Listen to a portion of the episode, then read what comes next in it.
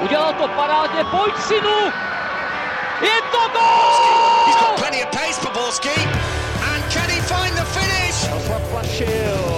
Ale Benevenero, neuvěřitelná záležitost! Teď to chtělo přijedat Karlovi do běhu. Teď to chtělo o chviličku dřív. Heinz.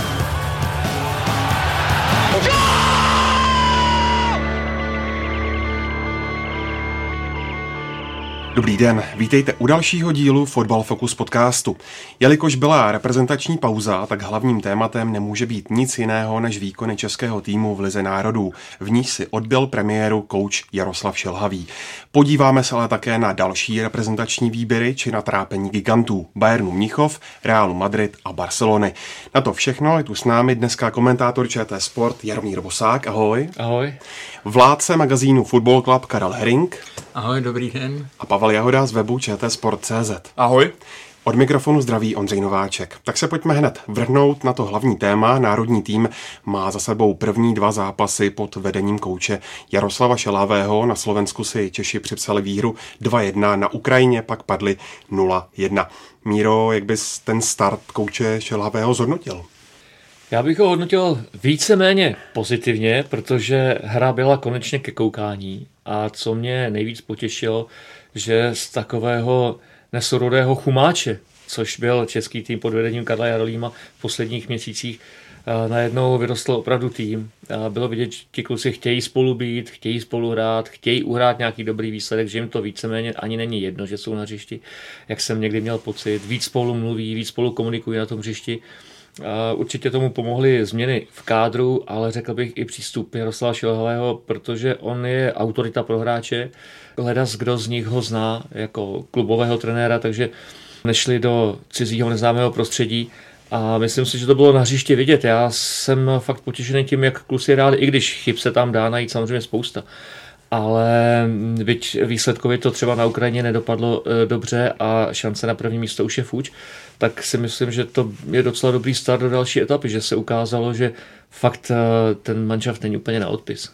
Je dobrý start do podcastu, tady se nedá k tomu moc e, co doplnit. Tam opravdu ty základní dvě věci, na které jsme byli všichni zvědaví, byla, e, bylo nasazení nebo prostě celkový přístup a ta organizace hlavně směrem dozadu. A to byly ty dva základní body, které se podařilo, podařilo splnit navzdory té e, porážce na Ukrajině. Karle, když se podíváš na ten poslední sraz pod Karlem Jarolímem, už jsme to nakousli, ale teďka trošku podrobnějc, a první pod Jaroslavem Šelavým, tak jaké konkrétní rozdíly si tam viděl? Tak když to rozdělím na dvě fáze, jedna je na hřišti a jedna je mimo, jedna je mimo hřiště. A tam, pardon, tam bylo poznat už vlastně na těch prvních dnech, když jste se přijeli podívat na sraz, že ty hráči, byla tam uvolněnější atmosféra, což myslím uvolněnější v dobrém slova smyslu. Když se vrátím úplně do roku 2016, tak když Karel Jarolím přebíral ten tým po Pavlu Vrbovi, tak už tehdy ve Francii na Euro bylo cítit, že ten soulad v tom týmu není. Nemyslím by hráči, že by tohle, a tam bylo prostě cítit propast mezi realizačním týmem a hráči. Jo v takové chvíli je pak dobré, když přijde trenér, který to umí jakoby nějak nakopnout znovu nebo nastolit tam tu dobrou atmosféru a Karel Jarolím při jeho jiných přednostech, které má, tak tohle jako komunikace s hráči a tak dále, to není úplně jeho nejsilnější bod, takže tam to spíš se tady ta situace ještě dostala do uh, hlubších, hlubších uh, problémů. Takže teď příchod Jaroslava Šilavého v tomto směru, jak říkal Míra, demokratický coach, nebo když to tak můžu říct, pozitivně naladěný a tak dále, takže to všechno jsou plusové body a ta druhá věc je ta, to jeho druhé plus je tak, jak, jak tady už zaznělo, eh, prostě jednoznačně lepší organizace hry, jednoznačně lepší eh, nasazení těch hráčů. To Já možná bych k tomu dal jednu důležitou věc, eh, která to asi charakterizuje, co říkal Karel. Pod Karlem Jarolímem si hráči i když ne třeba do médií, ale při těch soukromých rozhovorech se žovali, že s nimi nikdo nemluví, že se na ně nikdo nepřijde podívat, že jim nikdo nezavolá. První, co udělal Jaroslav Šilhavý, že vlastně všechen ten tým obvolal, uh, chtěl znát i jejich názory, zároveň jim ukázat těm klukům, jo, já s tebou počítám, bude teď záležet na tobě, jestli budeš dobrý nebo ne. A najednou se sestavili objeví kluci, o kterých tři roky v podstatě nikdo nevěděl. Mm, no, kdo z bývalého realizáku se byl podívat na Pavelku? Hmm, hmm. Soudím, že dva roky nikdo. A takových případů je tam určitě daleko víc a myslím si, že Jaroslav Šilavý tohle vzal za správný konec. A navíc ti kluci, který tady Míra teďka jmenuje, odehráli takové zápasy, že se za to vůbec nemusíme stydět a naopak si říkáme, proč v té předchozí nominaci vůbec nebyli, protože ať už se bavíme o Pavelkovi nebo Ondra Čelůstka, Matěj Vidra, všich tady tohle nové, řekněme, jádro, které asi bude u toho národního týmu předvedlo výborný výkon. A tam ještě říká. zajímavý bod jeden je, že uh, trenér Šilhavý už přišel naprosto, kromě toho, že už s těmi hráči mluvil a tak dále, tak přišel uh, jasně připravený a věděl, už dopředu, co, co budu chtít hrát a nestrácel, nestrácel žádný den a vlastně už druhý den jsem slyšel od hráčů, eh, že už trénují prostě v rozestavení tak, jak to asi bude vypadat na sestavu a tak dále. To znamená, nehledal, eh, neskoušel si varianty, měl jasně, měl jasně určenou, která mu šla a po ní a s tím šel do toho, nebo s tou si připravoval. A my jsme tady v předchozích podcastech, nebo když jsme hodnotili reprezentaci, tak jsme se hodně bavili o tom, že problém současné reprezentace hodně výrazný, který byl pod Karlem Jarolímem, byla práce defenzivy, kterou, nebo defenziva obec obecně, kterou on neustále rotoval, nikdy nenašel nějakou stabilní formu a na nalezení lídra, což podle mě v tomhle reprezentačním cyklu, ať to bylo krátké, v podstatě trenér Šilhavý se s tím týmem seznamoval, tak se povedlo víceméně vyřešit to, že objevil nebo vrátil do sestavy Bořka dočkala a my se k tomu ještě více dostaneme, ale ten ukázal, že skutečně tu pozici, to, pozici toho lídra může zvládat velice dobře a velice suverénně a to stejné proběhlo v defenzivní činnosti, kdy ten tým najednou působil kompaktněji a bylo vidět, že tenhle progres je dost výrazný. Nehrála tam u Karla Jarolíma i role nějaká animozita z hráči, například u Matěje Vidry? Já si nemyslím animozita, to je asi silné slovo. Eh, je pravda, že mm, Karel Jarolím několikrát Matěj Vidru povolal a Matěj několikrát eh, eh, nepřijel na sraz, především teda to byly zdravotní důvody. A, takže zrovna u něj se nedá mluvit o tom, že by na něj Karel Jarolím zapomínal. A, ale já si myslím, že mm, ten problém byl spíš eh, v tom, co naznačil Karel, totiž uh, schopnost komunikace. To je eh, podle mě u trenéra reprezentace absolutní základ, Zasadní. protože ten neučí hráče zpracovávat balon, centrovat. To už by teda kluci asi měli umět, že? proto jsou repre. Ale důležité je sladit osobnosti, sladit tým dohromady, mluvit s nimi. Tím neříkám, že trenér musí být vyložený demokrat, protože já si myslím, že moc demokracie zase do kabiny nepatří. Uh, tam musí být jasný šéf, to je trenér a tím to hasne. A, ale e, dát občas na nějaký názor e, těch kluků taky není od věci, protože oni jsou na hřišti. A mm, myslím si, že Karel Jarolím je prostě víc autoritativní trenér než Jaroslav Šilhavý, nenechá si do věcí moc mluvit, když už tak maximálně se svým realizačním týmem, jestli vůbec. A to přece jenom u Jaroslava Šilhavého, známe to i z ligy z dlouhých let, ten přístup je mm, fakt jiný. Hmm. Tam, co se týká Matěje Vidry, který tady vlastně byl zmíněný, je to takový složitější v tom, ani nebyl tak problém mezi Karlem Jarolimem a Matějem Vidrou, jako tam bylo velmi, už asi v osobní rovině, problém Jaroslav, eh, Jar, Jaromír Šetrle eh, a Matěj Vidra, hmm. protože tam opravdu se to eh, táhne už z té 21 z toho eura, kdy, kterou se Matěj nezúčastnil. Já, zna, já znám takovou, nebo to není historka, to je v podstatě Marek Šetíček, kondiční trenér, který spolupracuje s Matějem Vidrou, tak měl setkání s Karlem Jarolímem, protože Karel Jarolím ho zná z tenisového prostředí. A chtěl si ho přitáhnout, vlastně už ho chtěl předtím do Emirátu a chtěl ho přivést k národnímu týmu. A oni měli schůzku, Karel Jarolím, Marek Všetíček a pan Šetrle a vlastně tam, když padlo, zaznělo, že on spolupracuje eh, s Matějem Vidrou, tak na tom eh, to prakticky stroskotalo, jo? protože oni už pak do dalšího jednání nevstoupili. Hmm. A, takže tam opravdu mezi těmi dvěmi, ne mezi Karlem Jarolímem, ale mezi asi z pozice uh, Šetrleho to bylo velmi, už, asi, už to bylo v osobní rovině. Zatím tady ve chválíme. Pavle, našel bys ale taky nějaké rezervy, na kterých je potřeba pracovat a co zlepšit? Já si myslím, že určitě. To, kdybychom teďka byli jenom pozitivní po prvním srazu, tak bychom, to by bylo podle mě trošku naivní a měli bychom nasazené růžové brýle.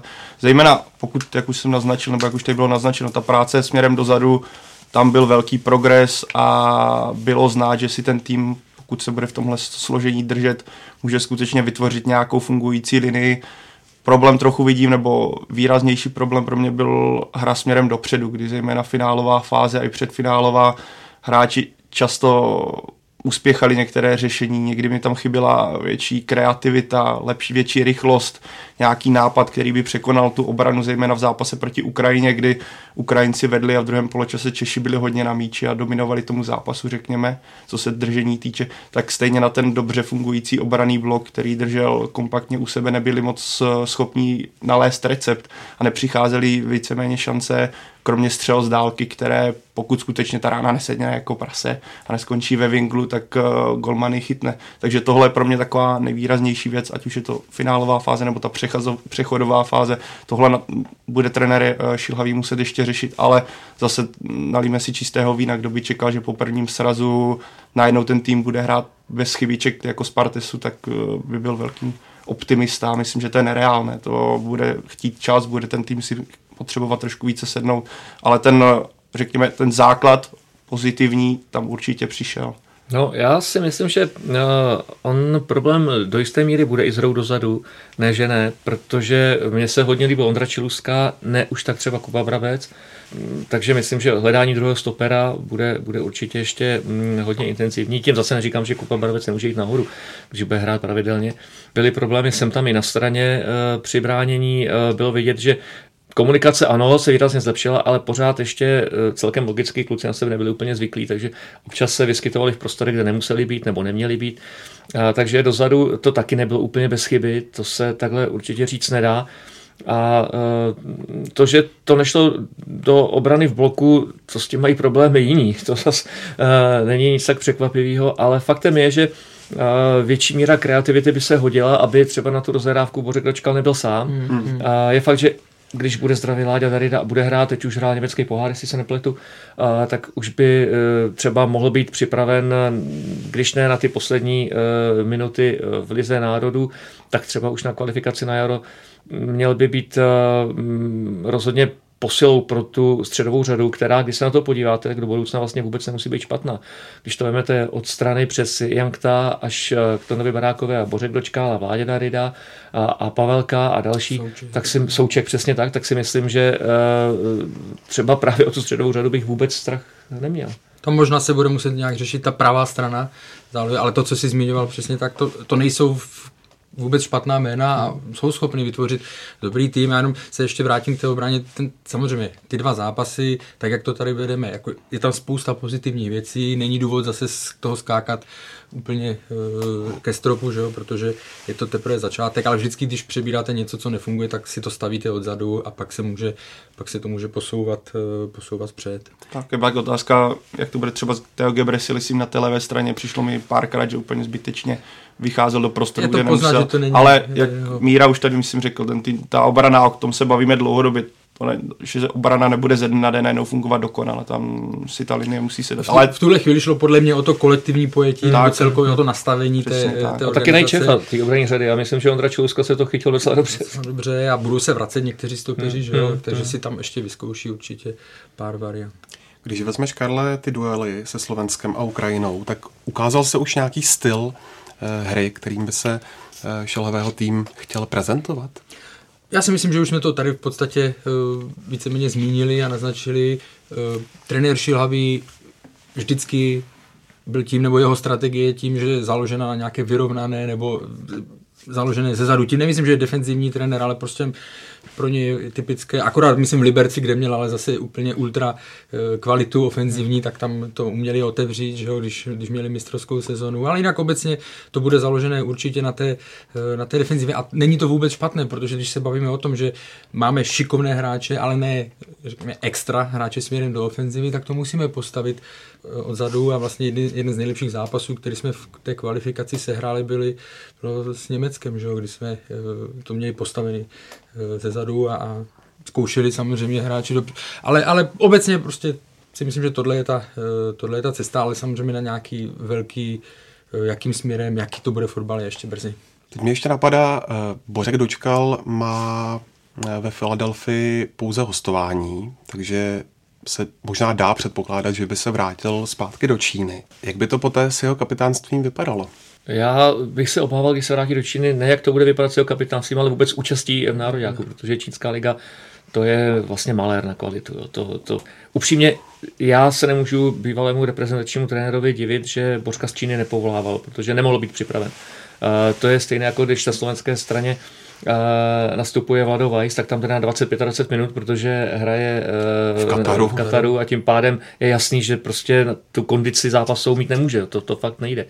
Takže pro Bořka i pro Národák bylo špatné, kdyby se vracel do Číny, ale já si myslím, že vzhledem k tomu, co ve Philadelphia předvádí, nejlepší nahravač soutěže, tak eh, si ho tam budou chtít eh, podržet za každou cenu, takže eh, předpokládám, že to hostování se změní na přestup nebo bude prodlouženo, to je otázka, jak se to mezi kluby vyřeší, ale myslím si, že sám Bořek dočka udělá všechno pro to, aby se do Číny nevracel. Ono to bylo i s, jak v Karlově, řekněme Karlově Football Clubu, kde byl výborný rozhovor s Bořkem Dočkalem, kde byl hodně otevřený, tak kromě té kvality soutěže a kvality spoluhráčů, podle mě bylo taky znát ta psychická pohoda, která najednou v té Americe je, kdy on v té Číně nebyl spokojený, ať už co se týče toho sociálního života, tak i dění v kabině. Ta Amerika mu najednou zase otevřela obzory a přijde mi, že tahle zkušenost ho hodně posunula, co se týče té lídrovské lídrovského faktoru. Určitě jo, samozřejmě tam bude velmi těžké jednání, to všichni víme, že ty čínské kluby s nimi se velmi složitě, eh, složitě jedná, takže nebude to pro ně ani pro jeho agenturu která ho zastupuje, nebude to jednoduché. Tak tam pošleme někoho z hradu, ne? Tam no, blízko, tak jako to vyřešej. Ale Božek je nedávno kritizoval si myslím, takže nevím, jestli se za něj budou... Jo, takže vyznamenání nebude. Takže vyznamenání nebude. Tak se pojďme podívat na oba výše zmíněné zápasy. Začněme na Slovensku, kde český tým vyhrál 2-1. Před utkáním přitom ze Slovenska znělo, že pro domácí by to měl být snadný duel. Tak eh, čím čeští fotbalisté soupeře zaskočili Míro? Já si myslím právě herní disciplínou. Ta trošku chyběla Slovákům, si myslím. A přece jenom mi přišlo, že i někteří slovenští hráči přišli do toho zápasu s tím, že se vlastně nic moc nestane, protože jsme favoritě vyhrajeme. Eh, já, kdybych byl slovenský komentátor, tak jsem příšerně zklamaný ze hry stoperské dvojce. Škrtěl Škriňár, pro mě uh, úžasná dvojka. Poté Zkušený, tvrdý a mm, a kluk, který opravdu má na to, aby kopal v hmm. těch největších klubech. A, a bylo vidět, že nejsou psychicky připraveni na ten zápas. A třeba Michal Krvenčík eh, toho dokázal využít a dost eh, jim nahlodal psychiku. A, tak to byl takový první, první moment. A ten druhý, já si myslím, že Slováci trošičku doplácejí na to, že Marek Hamšík hraje vlastně šestku, jo, toho, toho štítového záložníka středového a, a teprve ve druhé půli, kdy začal hrát víc dopředu, o těch 10-15 metrů výš, tak najednou jim to začalo chodit a začali hrát trošku, trošku lepší fotbal. A e, to měl český tým podle mě dobře připravený, dobře propracovaný, všichni kluci věděli, co mají hrát, což jsem pod Karlem Jarolímem jaksi hmm. nedokázal odečíst, kde by kde kdo měl být a co je taky extrémně důležitá věc, když e, český tým získal míč, tak hrál poměrně rychle dopředu. Vzpomeňte si na ty zápasy pod Jarolímem, tak to se vrátil zpátky mezi beky, čtyřikrát se to hrálo okolo, což samozřejmě někdy je důležité, někdy je potřeba, ale nesmí to být pořád. A nějaká překvapivá varianta zautočení se vlastně nekonala. A oba vlastně góly, které dali kluci v Trnavě, tak padly po rychlým protiútoku. A, a další šance e, byly vytvářeny ze stejných, ze stejných mm, situací. Takže to si myslím, že eh, bylo důležité, eh, že Jaroslav Šilhavý dokázal eh, hráčům navrtat do hlavy, co mají dělat, kde mají být, jak se mají chovat na tom hřišti, ve smyslu herním teda. To je v dnešní fotbale extra důležité, protože ani ty největší hvězdy si jednak nemůžou dělat, co chtějí, protože to potom nemůže, nemůže fungovat, ale hlavně musí být nějaký systém, nějaká šablona, podle které se hraje jenom navážu na míru. Mně se strašně líbilo, jak Michal Krmenčík rozhodil zejména Škrtěla, Škrtěla který je tak zkušený back, který projde Premier League a bylo vidět, že on více než na hru se soustředí na to, aby Michal Krmenčíkovi oplatil nějaký ty polístky, přesně tak. Ale já si Neu... přesně myslím, že na to už je Jaroslav Šelový natolik zkušený trenér, že i toho Škrtěla zná a ví, že to bude fungovat. Hmm. hmm. Jo, že on je na první sešlápnutí. On je výborný fotbalista, ale těch červených karet, co hmm. uh, dostal během kariéry a spousta červených měla taky přijít a nepřišla v mnoha zápasech, protože on se prostě nedokáže ovládnout. Najednou v něm vyhraje takovýto klukovský, tak já ti to vrátím, já ti taky napálím. Ať tě to bolí místo toho, aby myslel na úspěch celku. Jo, a to myslím, že opět zafungovalo. To je ta, promiň jenom Pavle, že to je ta koncentrace, o které ty jsi mluvil, že on byl vlastně jako nebyl plně na, na, ten zápas a to se projevovalo i s tím Škriňanem potom v těch přihrávkách, tolik zkažených přihrávek, co od nich uh, došlo, to bylo až na téhle úrovni nebo u těchto stoperů, to bylo až neuvěřitelné. A musíme si taky podle mě nalít čistého míra, už to tady naznačil, kdy ten první poločas Češi výborně vlastně ten střed pokryli, zejména to trio Lobotka, Hamšík, Duda si nic nevytvořilo právě díky tomu, jak trenér Šilhavý tým připravil a na co je nachystal, ale v druhé části na začátku zejména Slováci před, začali předvádět mnohem lepší výkon, mnohem rychleji si přihrávali a začali se vytvářet šance. A když vezmeme ten gól na 1-0, který dal Michal Krmenčík po krásné akci, skvěle zapracoval tělem, krásná trefa, tak tomu předcházela obrovská tutovka Slovenska, takže ač tady chválíme, tak musíme přiznat, myslím, že objektivně, že tomu přihrálo i to, to štěstíčko, to vítězství, i když to zní tak jako klišovitě, ale podle mě to je fakt protože v tom tlaku Slovenska, který v ten moment rostl, přišel, řekněme, jistý direkt a Slováci s tím museli se srovnávat a taky jim to trvalo. No to je fotbal zase, kdyby... Přesně tak, tak, tak, tak, tak. Šli zatím a, a bylo to to naklonilo na jejich stranu, protože šli zatím a třeba právě na tom Krmenčíkovi byla strašně vidět jako takový ten příklad té vyšší, protože on opravdu do toho šel eh, na 100% a pomáhal tím týmu hodně. On byl podle mě velmi dobře psychicky připravený, protože věděl, že to bude bolet, mm-hmm. že se od něj chce vyhrávat ty souboje. Se. Šel tam s tím, že prostě ty modřiny hod z toho zápasu přinese, ale taky rozdá. To, on už je takový zaplať pámbu pro český fotbal a mm, ta koncentrace, jak říkal Karel, na rozdíl od Škrtila, byla fakt stoprocentní, mm. úplně stoprocentní na ten zápas, ne na ten souboj, mm-hmm. jeden proti jednomu, já proti Škrtělovi nebo proti Škrněrovi, ale šlo o to, aby prostě uspěl tým a to je podle mě velká devíza. A to, že on se taky umí někdy ohnat, nebo mm. taky už měl pár žlutých karet, tak tady se opravdu ovládl velmi dobře. Vedle Krmenčí Karel Gol taky Patrik Šik. Kde je podle tebe, Karle, v současnosti jedničkou, která by měla nastupovat na hrotu? No já si myslím, že se to v tuhle chvíli úplně říct nedá. Nicméně podle třeba i těch dvou výko, nebo zápasů i předchozích mi přijde, že v tuhle chvíli to jakoby víc sedí ta, eh, ten tým nebo ta, eh, ta role Michalu Krmenčíkovi. Patrik Šik samozřejmě by potřeboval víc hrát, to víme všichni. Eh, že na, na druhou stranu ukázal, že tu koncovku má, že ten gól na 2-1 byl, byl úžasný, nebyla to nějak úplně jednoduchá Eh, situace pro ně. Ale v tuhle chvíli mám pocit, eh, že i právě tady tím napadáním, takovým tím živějším eh, projevem, že, že si myslím, že když v listopadu budou hrát další zápasy, že, že bude začínat, pokud se nic zásadního nezmění. Ono to taky určitě bude tam faktor, jaký soupeř bude proti českému týmu hrát. Já si myslím, že to je druhý, to, druhá věc, že může podle soupeře. Tak, přesně tak, že i tohle dává jistou alternativu, takže a zase to bude klas velký důraz na to, jak bude mm, realizační tým a hlavně tedy trenér s hráči komunikovat, vysvětlit Patriku Šikovi, když tam na těch 30, buď na to připravený, ono jednou, dvakrát, to hráč kousne úplně bez problému, ale když to bude třeba po pátý, po šestý, tak už mu může v hlavě vrtat, proč já jsem jezdím kvůli 15 minuta. Jo, neříkám, že to je správný, ale je to lidský. Jo, takže i tohle to bude velmi důležitá součást té trenerské práce do budoucna, ale je to fotbal. Může přijít zranění, pokles formy, tak zaplať pámu, že potom je útočník srovnatelné kvality hmm. zase připravený. Jo. No a pak tu máme duel s Ukrajinou, který rozhodl jediný gól po chybě Antonína Baráka. Pavle, neukázalo se, že českému týmu v záloze hodně chyběl Tomáš Souček, který byl vykartovaný.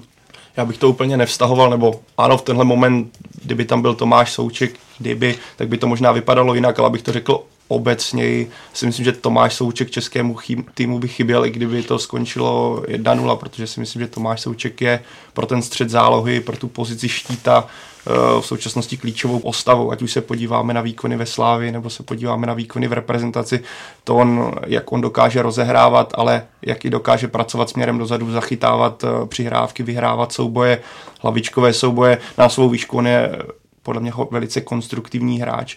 Takže on je tak pro mě jednou z postav, na které by reprezentace do budoucna měla stát, takže ať by to skončilo skutečně všelijak eh, nebo jakkoliv, tak si myslím, že českému týmu by chyběl. A v tomhle momentu, o kterém ty se zmiňuješ, myslím, že určitě chyběl, protože tam byla série chyb, ať už to byla ztráta Antonína Baráka, následně nevykrytý prostor, nevyhraný souboj, eh, Malinovský střílel úplně osamocený na středu hřiště, kde najednou nikdo nebyl, takže eh, pro mě určitě Tomáš Souček chyběl v tom zápase.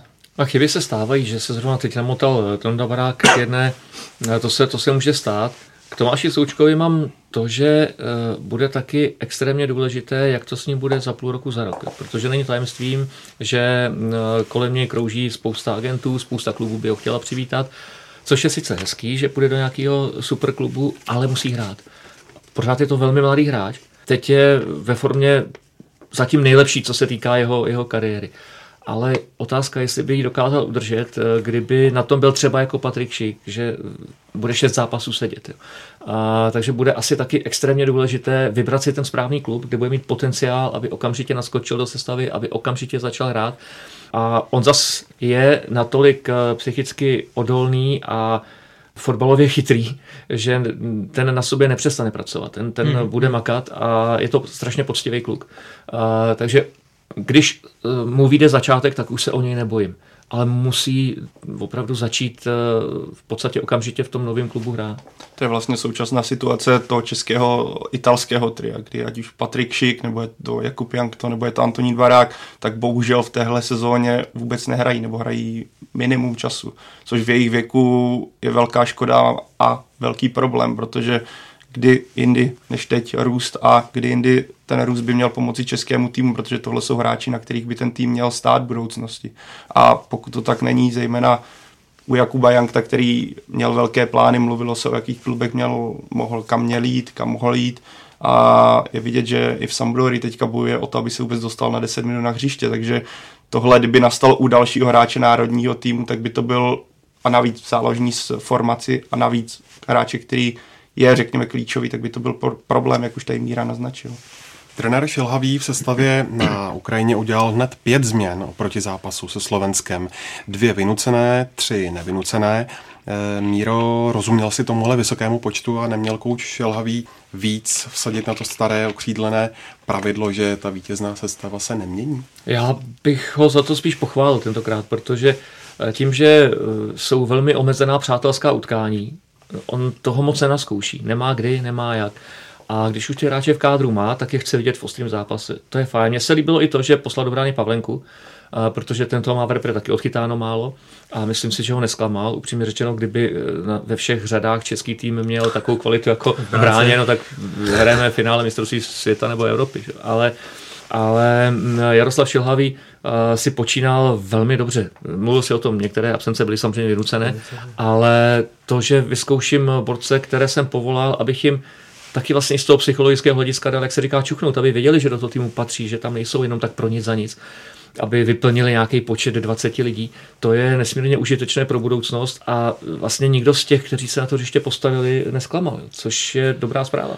Přesně tak. Já vím, že třeba někdo může říct, že si protiřečíme, že jsme tady předtím Karla Jarolíma kritizovali za neustále uh, rotování a teď chválíme uh, Jaroslava Šilavého za pět změn, ale já souhlasím s Mírou v tomhle. Uh, dvě byly vynucené, to je jasné, a ty tři, když se podíváme, tak ano, možná překvapivá změna byla Golmana, ale proč jim nedat šanci těm ostatním, kteří, když mají podobnou nebo e, stejnou kvalitu, ale zase se podíváme, stopeři zůstali stejní, e, dočkal s Pavelkou zůstal, to znamená ta střední osa e, zůstala stejná, že se změnilo e, levá strana, to už si myslím, že takový vliv nemá a navíc opravdu ten trenér potřebuje zase ty hráče vidět i, i další, protože jsou to první dva zápasy a nemůže odehrát to všechno ve 12 lidech, potřebuje ty hráče sledovat. On to myslím sám, když se k tomu vyjadřoval, tak to sám zmiňoval, že chtěl Jakuba Jankta vidět, chtěl vidět, jak to bude vypadat s Patrikem Šikem. Navíc si myslím, že to, co jsme se bavili minutu zpátky, že to bylo i dobré z hlediska nějakého psychické pohody Jakuba Janka, který prostě nehraje. I Patrik Šik najednou dostal větší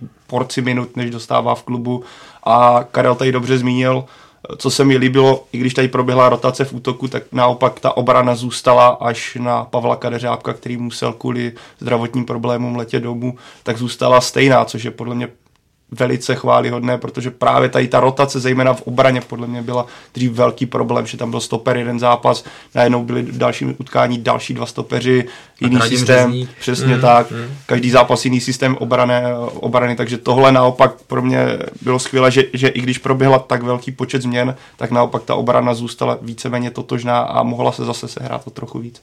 Jaroslav Šilhavý ten výkon chválil ještě víc než proti Slovensku. Souhlasíš, Pavle? Tak on to byly dva odlišné zápasy proti Ukrajině museli Češi dotahovat proti Slovensku, řekněme, byli v té výhodě, že vedli, pak byla remíza, pak zase vedli. Takže tohle vždycky tomu obrazu hry nějakým způsobem napomáhá a ten obraz hry od toho se také odvíjí.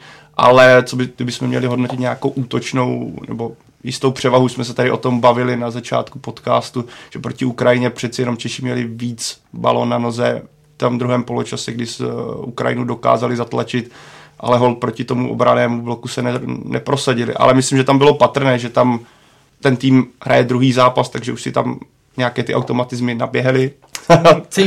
Slavné podcastové slovo. A navíc uh, přišli hráči, jako je Jakub Jankto, Patrik Šik, kteří, od kterých přece jenom očekáváme nějaký nadstandard.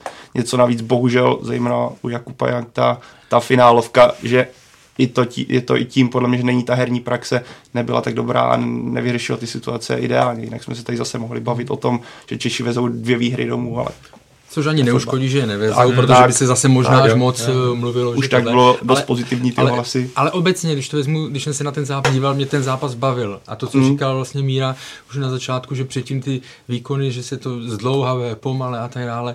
Jo, byly tam rezervy, ale mě ten zápas bavil, myslím, že i na sociálních sítích to lidé právě tady v tom směru hodnotili pozitivně, že u toho neusnuli po dlouhé době v úzovkách. Jo. Takže chápu, že trenér Šilhavý, že se mu víc líbil ten výkon, protože byl byl to živý, byl to hmm. nadprůměrný uh, mezinárodní zápas z mého pohledu. Hmm. Tak. A já musím eh, k tomu dodat uh, takovou noticku, že nejdůležitější vlastně z toho celého dvojzápasového období bylo to, že divák se nenudil. Mm-hmm. A to pak člověk jde na trénink v Šestavicích a ty kluci najednou, který nadávali v posledních týdnech, měsících na, na, na repre, tak najednou říkají, hele člověče, ono to bylo docela dobrý, na to se dalo koukat.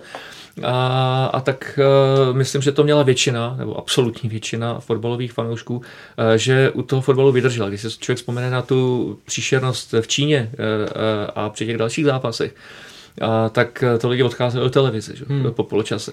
Protože ono se může i prohrát, ale jde o to, aby ten zápas fakt bavil. Pro diváka je fotbal zábava. A ty zápasy předtím to byla nuda, bída, šeť, když to teď tohle je strašně důležitý faktor, jak říká Míra, že se zase vrátilo trošku to, že ty lidi zajímá ten národní tým a že ho dokážou ocenit, protože předtím to bylo opravdu tu už bylo dva tábory, prostě národní tým si hrál svoje a, a nikoho to jakoby nezajímalo, protože, eh, protože se na to nedalo, eh, nedalo dívat. Takže tady to znovu sjednocení, řekněme, zase nikdo nemůže očekávat zázraky, nebo tohle, nebo nemůžeme říct, že se všechno najednou vyřešilo. Nebo to ještě dlouhá cesta. A bude to velmi dlouhá cesta, ale to základní, že, že prostě ten, ty lidi to zajímá a že tomu týmu, i když prohraje, tak ho ocení, tak to je strašně důležitý. A ještě se musím zeptat na fazónu Ukrajiny Míro, co říkáš na ten tým Andreje Ševčenka patří teďka k evropské špičce? Já bych neřekl, že patří k evropské špičce, ale do širší špičky ano. Taky budou postupovat do, do té první ligy. Rozhodně nejsou na úrovni e, Španělska nebo Francie, to, to ne, ale mají celou řadu dobrých fotbalistů a musím říct, že i ty mladí kluci jako Cigankov a spolu se mi hrozně líbí. My tím, že jsme vlastně měli, měli možnost vidět v konfrontaci se Sláví a, a s Jablonce, tak uh, o nich víme možná trošku víc a ten tým má velkou perspektivu. Má trošku problémy v defenzivě, si paradoxně myslím, že tam to není žádná velká sláva, ale ve hře dopředu, i když třeba Konoplenka je trošku třeba ve střelecké krizi, mm-hmm. není to ten Konoplenka třeba z před dvou let, ale pořád je to nadstandardní fotbalista, a pak Jaremčuk a, a právě Cigánkov a těhle kluci já bych proti ním jako obránce hrát nechtěl, protože to je na to hodit si mašli ještě před zápasem. Je to, je to velmi slušný tým, který má charismatického trenéra, dobrýho trenéra, byť on vlastně oficiálně trenérem de facto není, podle, podle regulí, ale uh, lidi ho zbožňují na Ukrajině, jdou za ním, ty hráči to samý. A nesmíme zapomínat, že pro Ukrajinu eh, každý úspěch na mezinárodním poli je ještě něco navíc. Má to i takový ten národovecký charakter, vzhledem k tomu, co všechno se na Ukrajině děje, eh, když eh, je před zápasem 15 minut a, a plný tribuny skandují Krym, Ukrajina, Krym, Ukrajina, tak je z toho cítit, že ty lidi to budou ještě trošku jinak než jenom nějaký fotbalový zápas. Tam je vidět, že ten tým už teď, teďka navážu na míru, že tam jsou ti hráči, kromě té kompaktní, řekněme, zálohy obrany, tak je tam ten nadstandard, ty hráči, co to dokáží vzít na sebe, ty, co dokáží přijít přes jednou, ať už je to Kolopjanka, nebo je to Jarmolenko na druhé straně, anebo Cigankov na lavičce, když To je v podstatě luxus mít hráče, jako je Cigankov na, na lavičce, který má před sebou podle mě, pokud nepřijde zranění nebo nějaký nešťastný přestup, kde bude jenom sedět, tak má skvělou budoucnost a myslím, že ukrajinský fotbal z něho může žít podobně jak Andrej Ševčenka hodně dlouho. Ale to je přesně ono. Máte tým, který nějakým způsobem funguje, je soudržný, což ukázal podle mě v tom druhém poločase. Obraný blok fungoval velice dobře a máte tam kluky, kteří dokáží udělat něco navíc, kteří skutečně i z mála dokáží udělat. A nebo jsem zapomněl na Marlose, který hmm. ten, jak je to sice Brazilec, ale s ukrajinským pasem, ten, co dokáže udělat s míčem a jak si ho podrží na noze, to jsou prostě takový ty kluci, co ten tým posouvají dál a je to podle mě znát a Ukrajina proto zaslou, zaslouženě postoupila dál. On je to takový česko-ukrajinský podzim, ty jsi to zmínil, hmm. že máme teď častější konfrontaci vidět a ten národní tým na mě opravdu udělal velmi dobrý dojem, to, co jste říkali, oni mají silné individuality, velmi dobře i týmově to zvládají podle mě a mají tu, já tomu říkám, ten faktor motivace navíc. Jo? To, co my jsme kdysi mývali třeba hmm. v hmm. soubojích eh, se sovětským svazem a tak dále, tak a to je velmi silný hnací motor a drží to hezky, drží to hezky pospolu. Je to, je to nebezpečný tým a nepříjemný. Hmm. Ale budou muset se na Golmana, protože Pětov už je takový, jaký je, 35 let a uh, teda proti českému týmu zachytal nadstandardně hmm. na svý poměry, hmm. protože to je golman staré školy, který uh, nohama moc neumí, z brány na centry radši nejde. Uh, už to není do moderního fotbalu, ale je fakt, že když měl chytit uh, šance českého výběru, tak je prostě chytil, ale není to na dlouhou budoucnost, hmm. si myslím.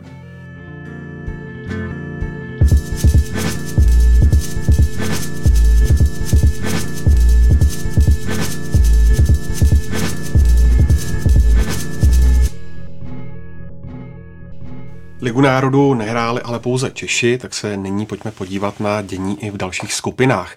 A začněme trochu ze široka. Eh, když zatím míro vidíš výkony, výsledky a podobně, tak je pro tebe Liga národů pozitivní změnou? Já musím sám sebe trošku opravit, protože mně se ten projekt na začátku nelíbil vůbec, protože jsem říkal, ubydou přátelské zápasy, bude to problém pro trenéry, především pro trenéry, nebudou ochotní zkoušet. Ukázalo se, že to není úplně pravda, že jsem se mýlil, že se zkouší v těchto zápasech, nehrajou pořád ty samé sestavy. A já eh, paradoxně se na to podívám z úplně eh, opačného konce, než nás primárně zajímá, totiž na tu eh, nejnižší ligu, nejnižší skupinu. Liga národů má fantastický náboj v tom, že najednou Gibraltar vyhrává. Andora boduje. Stejně jako Lichtensteinsko. Což se jim v soutěžních zápasech prostě stát nemůže, protože jsou nalosováni z toho nejnižšího koše a vždycky dostanou výrazně lepší soupeři. A teď jdou se srovnatelnými týmy a pro fotbal v těchto zemích je to nesmírně pozitivní, protože najednou to dostane uh, nějaký puš dopředu, že se o tom začne víc psát, uh, možná víc peněz přijde do toho sportu. Hmm. Není to pořád jenom 0,7, 0,9 a oni prostě najednou vyhrajou. Hmm. A to je pro ty kluky z těchto zemí úžasná věc. Takže v tomto ohledu si myslím, že Liga národů byl dobrý nápad, i když je to taky hlavně samozřejmě marketingová záležitost. Myslím, že to má budoucnost tím, že, že je o co hrát, že jde vlastně o nasazení pro příští kvalifikace, tak uh, ty zápasy mají náboj a doufejme tedy, že aspoň pár přáteláků vždycky zůstane, aby najednou fakt mohli dostat klusy, který třeba končí v 21 a ve větším počtu by mohli nastoupit v pěti, v šesti lidech, což přece jenom v zápase, kdy jde o body, už je pro trenéra fakt těžký. Já to mám podobně eh, jako Míra. Eh, musel jsem postupně to, na začátku jsem fakt nevěděl, co od toho očekávat, říkal jsem si, že to takové složité a tak dále, ale si opravdu to, co si zmínil s těmi trpaslíky a outsidery je hodně zajímavé, protože koho kdy zajímalo výsledek San Marina s Německem, no tak to bude 0-7. A teď najednou ve zprávách jsou šoty utkání Gibraltar proti někomu, no, Gibraltar vyhrál dva zápasy po sobě a už je to prostě, jsou to další příběhy, je to silný a Plus té ligy národů vidím v tom právě, zase když zmíním zápas Česko-Ukrajina. Tam jsme viděli, že se dají hrát, já to beru, že to je někde na půl mezi přípravou a mezi kvalifikací na A vidíme, že je to zápas, který se dá hrát ve vysokém tempu, což u těch příprav, jak jsi zmiňoval, Čínu, Rakousko a tak dále, tam, kde jsme hráli, to je neporovnatelný to tempo uh, těch zápasů. Takže zatím, zatím musím říct, že jsem uh, mile překvapený a, a ten projekt vypadá dobře. A ještě to má jednu výhodu, v tom, že když to vezmu konkrétně na český národák, tak nemusí teď nastupovat proti Francii, proti Španělsku, kde by ten herní projev byl tak jiný. Hodně by se bránilo, protože jinak by nám soupeř balon asi moc nepůjčil mm-hmm. a na druhou stranu už by tam bylo i víc respektu a takové to hlavně neudělat ostudu, tak to zavřeme klucí a budeme bránit. A když to teď proti sobě hrají vyrovnané celky a to mm, zase pomáhá tomu, že pak ten fotbal je koukatelný. Jo, že se hraje na obě strany, když se podívám na počet střel v utkání s Ukrajinou, hmm. tak při zápase proti Francii bychom tohle asi neviděli. Přesně tak, to, to vlastně, když to tak vezmeme, kvalifikace se vždycky sestavená z těch košů výkonnostních, takže je tam vždycky jeden dominantní tým a v podstatě který se tak akceptuje, že to bude vládnout té skupině. Najednou máte celou skupinu, kde každý, jak už tady říkal Míra, každý může hrát s každým, je neustále o co hrát.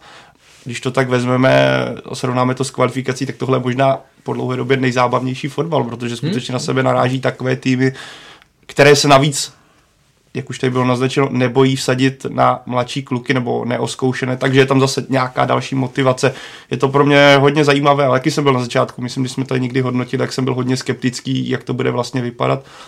A ve finále člověk musí říct, dobrá práce. Je to vyrovnaný fotbal, hraje se vyrovnanější fotbal. Jako je to samozřejmě první ročník, takže uvidíme, hmm. jak se to celé vyvine. Ještě bude tam ten faktor, jak bude vypadat ta kvalifikace nakonec, aby z toho ne, nevznikla nějaká bramboračka. Ale zatím, co se týče faktoru hry a nějakého zájmu fanoušků, určitě myslím, že by bylo, kdyby jsme srovnali zápas Česko-Ukrajina v rámci přátelského utkání a tak eh, co se týče zájmu fanoušků, ten by byl mnohem nižší než Českou Ukrajina v rámci Ligy národů. No to ukáže listopadový zápas doma se Slovenskem. Mm. Já jsem fakt zvědavý, kolik přijde lidí. Eh, bude taky, jak známe, české publikum záležet na počasí. Mm. A, ale když mohl být v Trnavě vyprodaný barák, tak eh, proč teda ne Tonda Barák, ale vyprodaný stadion, a, tak proč by to nemohlo být mm. konečně v České republice? Pojďme se ještě vrátit trochu ke Slovensku, ale z jiné strany. Na lavice skončil po porážce s Českou republikou Jan Kozák. Karle, proč kouč Slováku tak výrazně zareagoval na porážku a mohl podle tebe mít eh, třeba vliv i údajný skandál okolo sedmi hráčů, kteří měli jít po prohraném utkání kam si do nočního klubu? My ty informace ze Slovenska samozřejmě máme eh, skrz, médi, eh, skrz noviny a média. Eh, ano, tohle tam hodně zaznívalo, že ho to prostě natolik naštvalo, že, že se rozhodl skončit. Nemůže to být jenom jediný důvod, podle mě. Asi to tam víc, víc bublalo. Mně třeba právě výkon proti Čechům přišel takový, a ještě doplním jenom, že Jan Kozák má zrovna dneska, když ano, natáčíme tom... podcast ve čtvrtek, tak má mít tiskovou konferenci, kde to má tedy ozřejmit. Takže... Ano, ano, přesně tak. No, ale už právě ten výkon uh, proti, uh, proti Čechům mi přišel takový právě bez toho úplně stoprocentního nasazení na to, že to bylo derby a tak dále. Takže nevím, jestli už tam dřív nebyly nějaké, že už, ty, uh, že už tam byla únava, nějaké vzájemné, vzájemné komunikace a tohle byl takový ten poslední Eh, poslední impuls, tak jak takže to, to, co vychází z těch slovenských novin, tam potom vlastně zaznělo, že uh, Jan Kozák je tvrdohlavý, ten, když se uh, pro něco rozhodnul, tak věděli, že s ním, že s ním nepohnou. Takže, ale zase Takhle, Bude... z jiné strany ještě se tě zeptám, nepomohlo by třeba, samozřejmě jde o jeho rozhodnutí, ale nepomohlo by třeba to, co mu ve slovenských médiích radili jeho předchůdci, a sice vypořádat se nějak s těmi hráči a na té lavice prostě zůstat? Samozřejmě, že za normální situace, nebo by se dalo, by se dalo říct, nebo asi viděli jsme to i v Chorvatsku, viděli jsme to jinde, že prostě když je někdo udělá průšvih, tak ho ten trenér vyžene. Tam už je zase otázka, a to už jenom spekuluju, neznám to. Jestli on už opravdu nebyl tak unavený, že to pro něj eh, nebyla poslední kapka, ještě se vrátím, vlastně Slováci asi teď prožívají možná s tím národním týmem něco, co my jsme měli eh, v té úspěšné éře, když jsme měli tým kluky nebo hráče, kteří byli ve velkých klubech a tak dále. A tam se někdy eh, ztratí, řekněme, taková ten kontakt eh, ne s realitou, ale prostě, že si mysleli, že můžou dělat všechno, že jim všechno uh, projde a, a teď zjevně narazili. No já e, zase si k tomu přisadím, já když jsem nedávno si dělal do svého pořadu rozhovor s Láďou Šmisrem, tak ten to právě uh, popisoval, že uh, kolem toho roku 2000 a později, uh, tak opravdu měli pocit, že si jim nemůže nic stát no. a tak místo tréninku uh, to tak jako očlapali, aniž se spotili a hlavně zajímalo, kam půjdou večer a kolik se toho vypije a kde. A zaplať vám, že jste to teda dokázali poměrně rychle vymutat, byť je to stálo jeden postup. Mm-hmm. A, a možná, že teď na Slovensku skutečně zažívají něco eh, podobného. Eh, já, když jsem mluvil ještě s okolností před zápasem a potom po zápase v Trnavě eh, s některými bývalými slovenskými hráči, tak ti mi říkali, že už se tak povídá v těch slovenských fotbalových kruzích, že Jan Kozák právě už nemá moc ambici, že, mm-hmm. že mhm. už jakoby toho má dost a že už tam není žádný hnací motor, který by ho nutil mm, ještě nějak víc s těmi hráči pracovat, posunout ještě na nějaký vyšší level. To může být pravda, nemusí, protože takhle, když to slyšíte v rozhovoru, tak je to třeba na 50% skutečnost, na 50% ne, je potřeba to vždycky dělit. Ale možná, že když se všechny tyhle faktory sečtou, tak to nakonec eh, prostě skončí tak, že ten člověk řekne, už mi to za to nestojí, na to kašlu. A navíc a... vezmeme výsledky Slovenska za, myslím, že na post, když nevezmu zápas teda z Dány, kteří přijeli s futsalovým týmem a s regionálním výběrem, tak Slováci naposledy vyhráli snad někdy v březnu, takže ono se to taky asi kumulovalo. Tam že to si myslím, že fungovalo díl, tohle bylo taková, jak říct, taková ta poslední třešnička, kdy Janu Kozákovi prdli takzvaně nervy. Když to vezmu, pokud teda jsou ty jména pravdivé, tak navíc mu odeš, to, to byli ve směs mladí hráči, takže hmm. nějaký jádro, které by tam mělo vydržet ještě dlouho a pokud teda trošku to na mě působí tak, že prostě ta mladá větev vůči Kozákovi necítí nějaký dostatečný respekt a jestli to ten trenér cítil stejně, tak se mu nedivím, že prostě nebylo by podle mě řešení, hele, vy, kde byl Škriňar, byl tam Dubravka, tedy členové základní sestavy, že odstavíte není to podle mě cesta, pokud ten, to, tady tahle sekce ho ne, nerespektuje. Myslím, že by to bylo jenom krátkozraké řešení, které by stejně nakonec skončilo tak, že trenér Kozák by mu, i když je to smutné říct to takhle, že hráči mají vlastně nějakou můžou bez problému odepsat trenéra, tak uh, i tím asi, jak je Jan Kozák, jaký je osobnostně tvrdohlaví, tak uh, je to takhle. Tam ty mladí třeba to my zase nevíme, jo, a to no. mohlo být, že se jenom přidali, že šli starší, mm. asi to neorganizovali, ale je to, uh, ten, oni ty hráči se postupně během té kariéry, co byli v reprezentaci pod eh, Jánem Kozákem, se dostali na určité a dobré, na dobrou úroveň, jsou v lepších klubech obecně než, než Češi. A pak s tím přichází samozřejmě to, co tady naznačoval Míra o generaci Vládi Šmicera, pak to byla ta generace okolo 2006-2008. Já si vzpomínám na zápas, eh, to bylo myslím s Německem. A Češi prohráli a pak si myslím, že byl ten skandál nebo skandálek uh, u ševce Matouše. Hmm. A já si doteďka vzpomínám na scénu z, tis, uh, z Mixzony, kde jsme čekali na hráče na, na rozhovory. A já ty hráče nebudu jmenovat, ale prostě my jsme stáli hned u dveří a bylo vidět, že oni byli asi 20 minut po zápase. Už z kabiny samozřejmě z novináři se nebavili a jenom na sebe hlásili, jo, za chvilku tam nebo tohle, jo. Mezi tím oni eh, mezi tím eh, vyrazili okamžitě. Prostě zajímalo je v tu chvíli, aby šli, aby šli na pivo. Eh, potom, jak se ukázaly ty časy, že tam byli v tolik a v tolik hodin, tak jsem si to poměřoval a v tu dobu třeba Petrček ještě odpovídal pořád mi zóně a oni už byli to. Takže v tu chvíli bylo cítit, že ten jejich hlavní zájem, nebo ne hlavní zájem, ale prostě, že skončil fotbal a více nestarali a hlavně, aby pak se pobavili a tohle možná třeba teď částečně nějakým způsobem zažívají na Slovensku. Pak tam máte Vladimíra Vajse, který no. tento začívá v podstatě celou kariéru tohle, takže... No tak v Kataru není alkohol, že No, takže ono to je těžké. To, právě, to se mu nedivím, no. Kdyby se měl, Pavle, podívat na nejvhodnějšího kandidáta na ten obsazený post, tak eh, kdo by to podle tebe byl?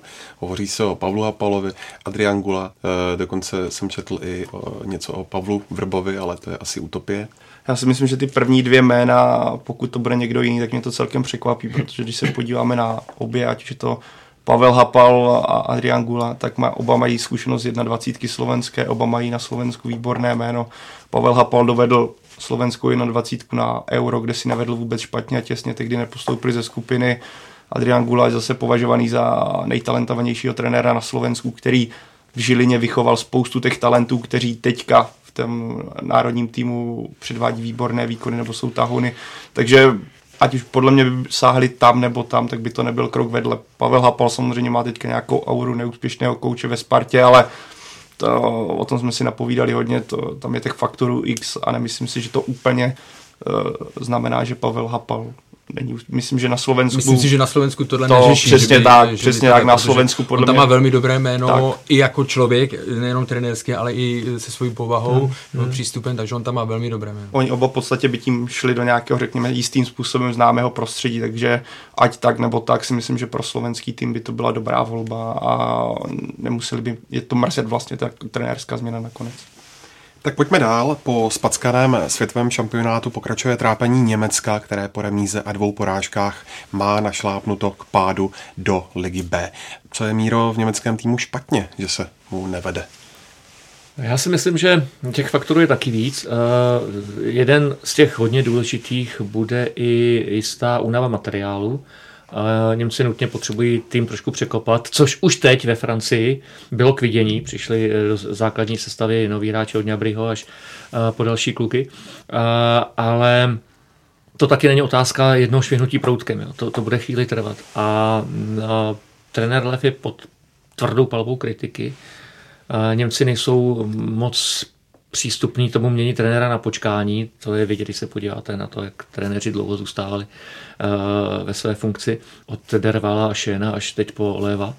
Uh, ale ta kritika je možná nejsilnější, co, co se kdy v Německu spustilo. Ustojí to? Zatím to vypadá, že ustojí, protože má zastánce v těch nejvyšších sférách Německého fotbalového svazu. A paradoxně mu trošičku pomohla porážka ve Francii, protože Němci neměli prohrát. Ta penalta, která proti byla odpískána v samotném závěru zápasu, takový nesmysl, to se málo kdy vidí teda. A, a hráli dobře. Často se dostávali do zakončení, dokázali velmi dobře konkurovat francouzům, kteří nastoupili v podstatě v optimální sestavě. A zle jim zatápěli, dlouho vedli. Uh, takže tam zahráli dobrý fotbal, ne jako proti Holandsku třeba. Uh, takže ti mladí kluci určitě nesklamali. Vypadá to, že prostě čas uh, hráčů jako je Thomas Miller nebo Mario Gomez uh, už, je, už je pryč a teď musí se tahouny stát uh, zástupci střední generace jako Joshua Kimmich a k tomu někteří další mladí. Je fakt, že mm, stavět třeba dlouhodobě na stoperské dvojici Boateng Hummels dneska už asi není dobrý nápad, protože uh, jsou tam třeba u se rychlostní limity, Boateng je přesně ten typ hráče, který je fantastický fotbalista, ale co zápas to jedna minda Velká. prostě přijde, to, to, na to můžete vsadit a, a v národním týmu potřebujete především spolehlivost.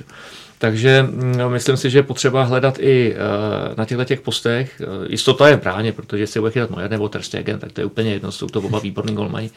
A, a další tři čekají na svoji šanci. Ale v tom poli hod musí hledat a Němci začínají doplácet na to, s čím se prala Anglie před uh, třeba deseti lety. Na klíčových postech v Bundeslize nehrajou Němci.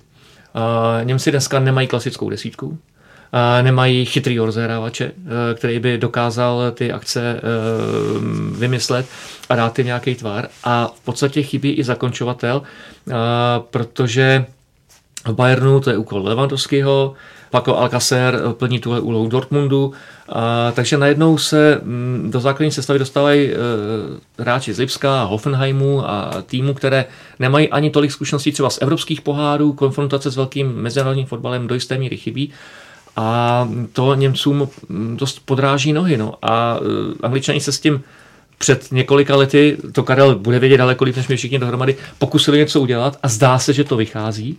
A Němci na tohle to teprve čekají.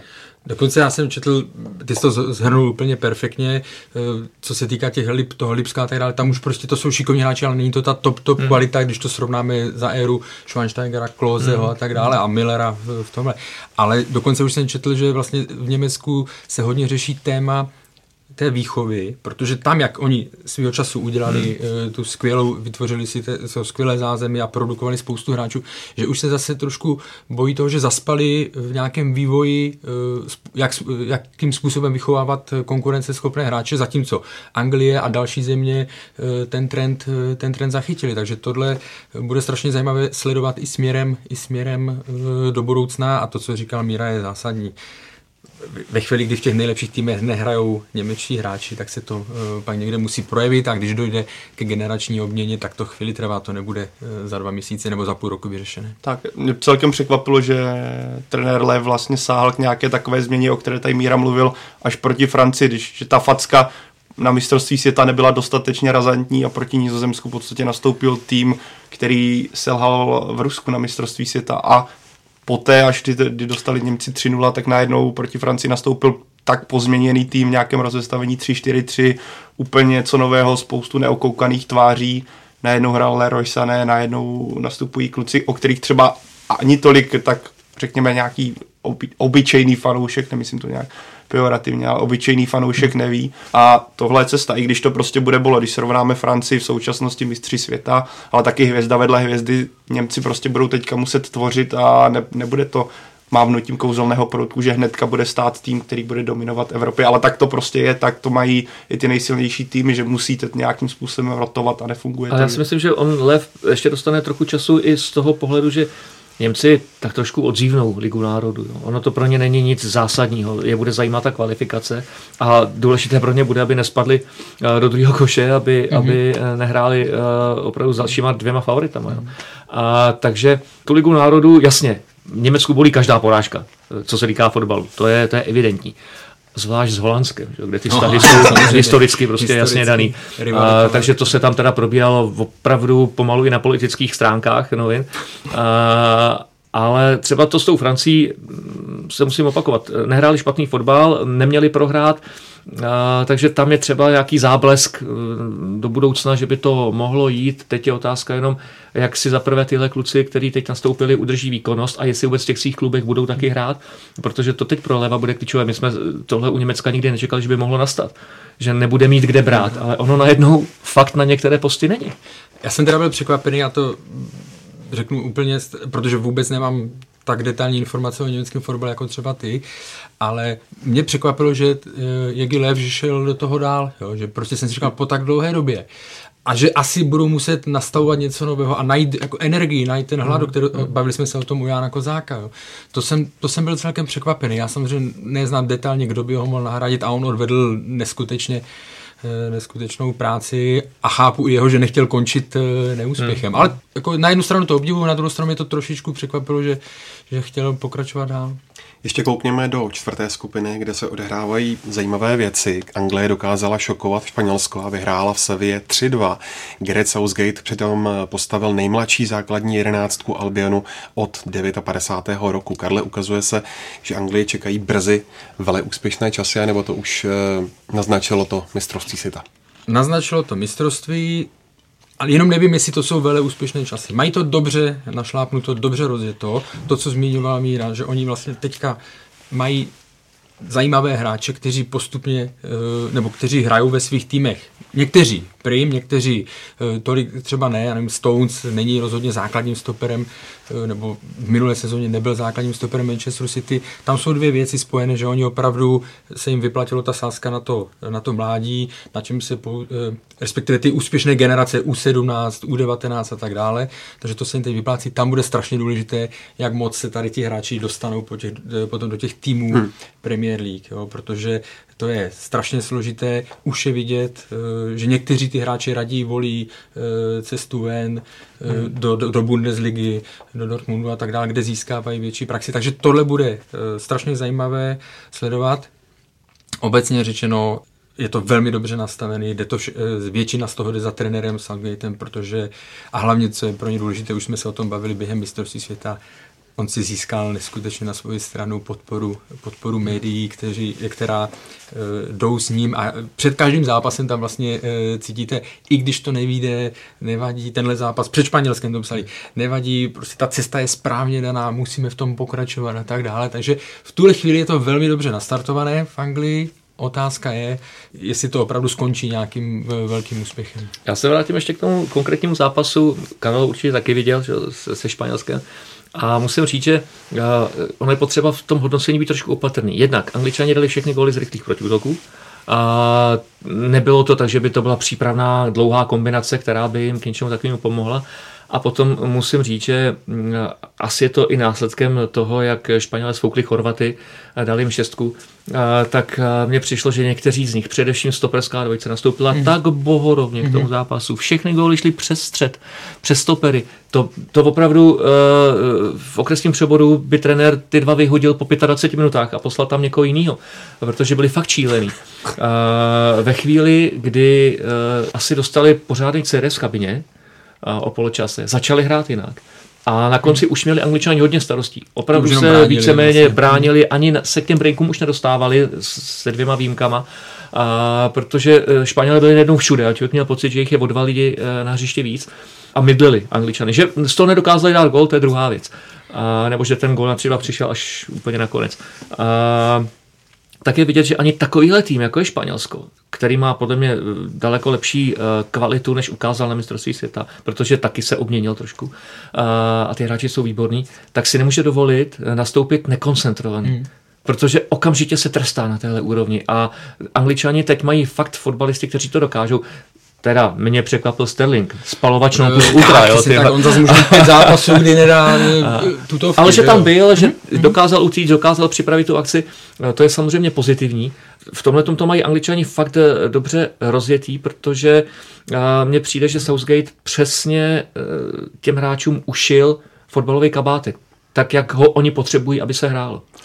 Super, že ti do toho Karla teďka skočím. Bylo krásně vidět a teďka pochválím co se děje v Chelsea, protože jak byl Ross Barkley po přestup z Evertonu na jednou z talenta, padl úplné šedi a v podstatě to vypadalo, že skončí někde mm-hmm. pro padlišti dějin, tak najednou pro Anglii vyrostl záložník, který má obrovský nadstandard právě díky tomu, jak Chelsea v současnosti hraje a on obrovsky vyrostl. Ten gól na 3-0 to snad bylo, byl tak krásný centr, mm. kdy si Harry Kane naběhl ještě to sklepl a tohle podle mě je skvělé, hlavně jak se to odráží tenhle styl hry. A co teda ještě dodám tady k tomu mladému, ať už se tady mluvilo o Sančovi, který je z Dortmundu, no. který se tam rozehrá, nebo je to Dank, což mě obrovsky překvapilo, já jsem ho teda upřímně neznal, ale že trenér Southgate sáhne do druhé ligy a povolá hráče no. z Derby, pro mě je to takový ten signál těm mladým klukům, kteří jsou třeba v Manchesteru, v Chelsea.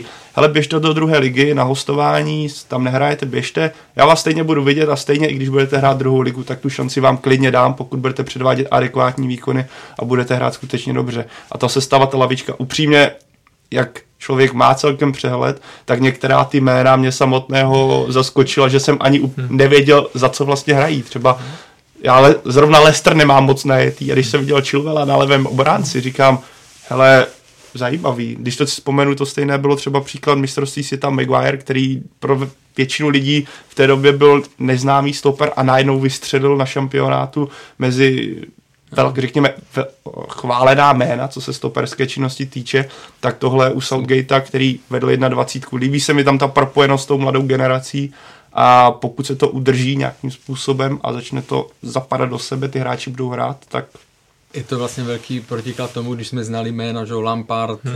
Eh, Gerard a vlastně ten Ferdinand vzadu a ten tým nevyhrál, nikdy nic velkého být podle men eh, měl, takže je to takový zajímavá, zajímavá změna, ale znovu je potřeba opravdu připomenout, že je to progresu teprve, hmm. že opravdu, protože když vezmeme před tím zápasem se Španělskem, tak se tam řešila špatná produktivita, protože už ze, eh, v součtu mistrovství světa Anglie dohrávala to mistrovství světa už eh, v ofenzivě to nebylo dobrý, Harry Kane měl problémy s góly a tak dále, takže pořád je to, pořád je to ve, vý, ve vývoji nebo ve vývinu, ale ty nastartované, nastartované je to velmi zajímavé. No a Pavle ještě trochu ke Španělsku, ke kterému nastoupil Luis Enrique, jak eh, moc se ta hra pod ním změnila? Já si myslím, že Míra to tady řekl celkem výstižně pokud Španělsko nebude v obraně předvádět to, co předvedlo, kdy do toho zápasu skutečně Ramos na čem šli s tím, že už chcou být asi v Madridu, v klidu u Realu a trénovat si s klubem, tak ten tým je extrémně silný. Ta, tam se ten styl držení míče, rychlých přihrávek, náběhu, to se vůbec nezměnilo. Španělsko v tom, v tom ten první poločas úplně bych vymazal. On sám Enrique říkal, že chtěl hráče zabít. říkal, že to byla úplná tragédie, což bylo, já jsem, když jsem to viděl, jak jsem si říkal, wow, takhle hořet stopeři, a to už říkal Míra, takže já už to víc nebudu, a kdybych vzal jen ten druhý poločas, tak tam se ukázala skutečná síla Španělska, ono Anglii totálně drtilo, to, že to, myslím, že kdyby se hrálo o 10 minut díl, tak se možná, možná tady ještě bavíme o tom, jak Španělsko dokázalo otočit zápas 3-0 na 4-3, protože líbí se mi, že se dokáže, že trenér se nebojí tam dát hráče, kteří třeba dřív tolik nehrávali. Najednou hraje Rodrigo, najednou hraje Iago Aspas a vystupují takové jména, které třeba nehrají za Real Madrid nebo Barcelonu, ale hrají v klubech, jako je Valencia, hraje Celta Vigo. A nebo podá, Dortmund. Tak, nebo Dortmund. A, a podávají... V těžkých zápasech. Tak, pořád. a to se mi líbí třeba příklad Paco Alcácer, to je já furt, že by takhle třeba mohl dopadnout příklad Patrika Šika, přestoupil do Barcelony, kde bohužel pro něj nastoupil proti sestavě Messi, Suarez, tehdy tam byl ještě, nevím, jestli tam byl Neymar, pádně nastoupil proti takovému triu, který je v podstatě nestřídatelný, pokud někdo z nich není zraněný nebo něco. Najednou v Dortmundu dostal příležitost a má takovou statistiku, kdy se samozřejmě začalo spekulovat, kdo by ho mohl v brzké hmm. době koupit. Takže tohle jsou takové ty kroky, kdy trenér Enrique ukazuje, hele, hrej dobře, vezmu tě, není to jen o tom. Je to v podstatě navázání na to, co bylo pod Lopetegim, než, ho, než to dopadlo pro Španělsko tak tragicky, jak to dopadlo, tak je to v podstatě navázání na ten systém a Španělsko podle mě bude, jestli ne vyhrávat ty turnaje, tak bude drtit soupeře pravidelně a bude dosa- dos- docházet daleko, pokud zase nenastane něco podobného, že vám trenér odejde před turnajem den před turnajem.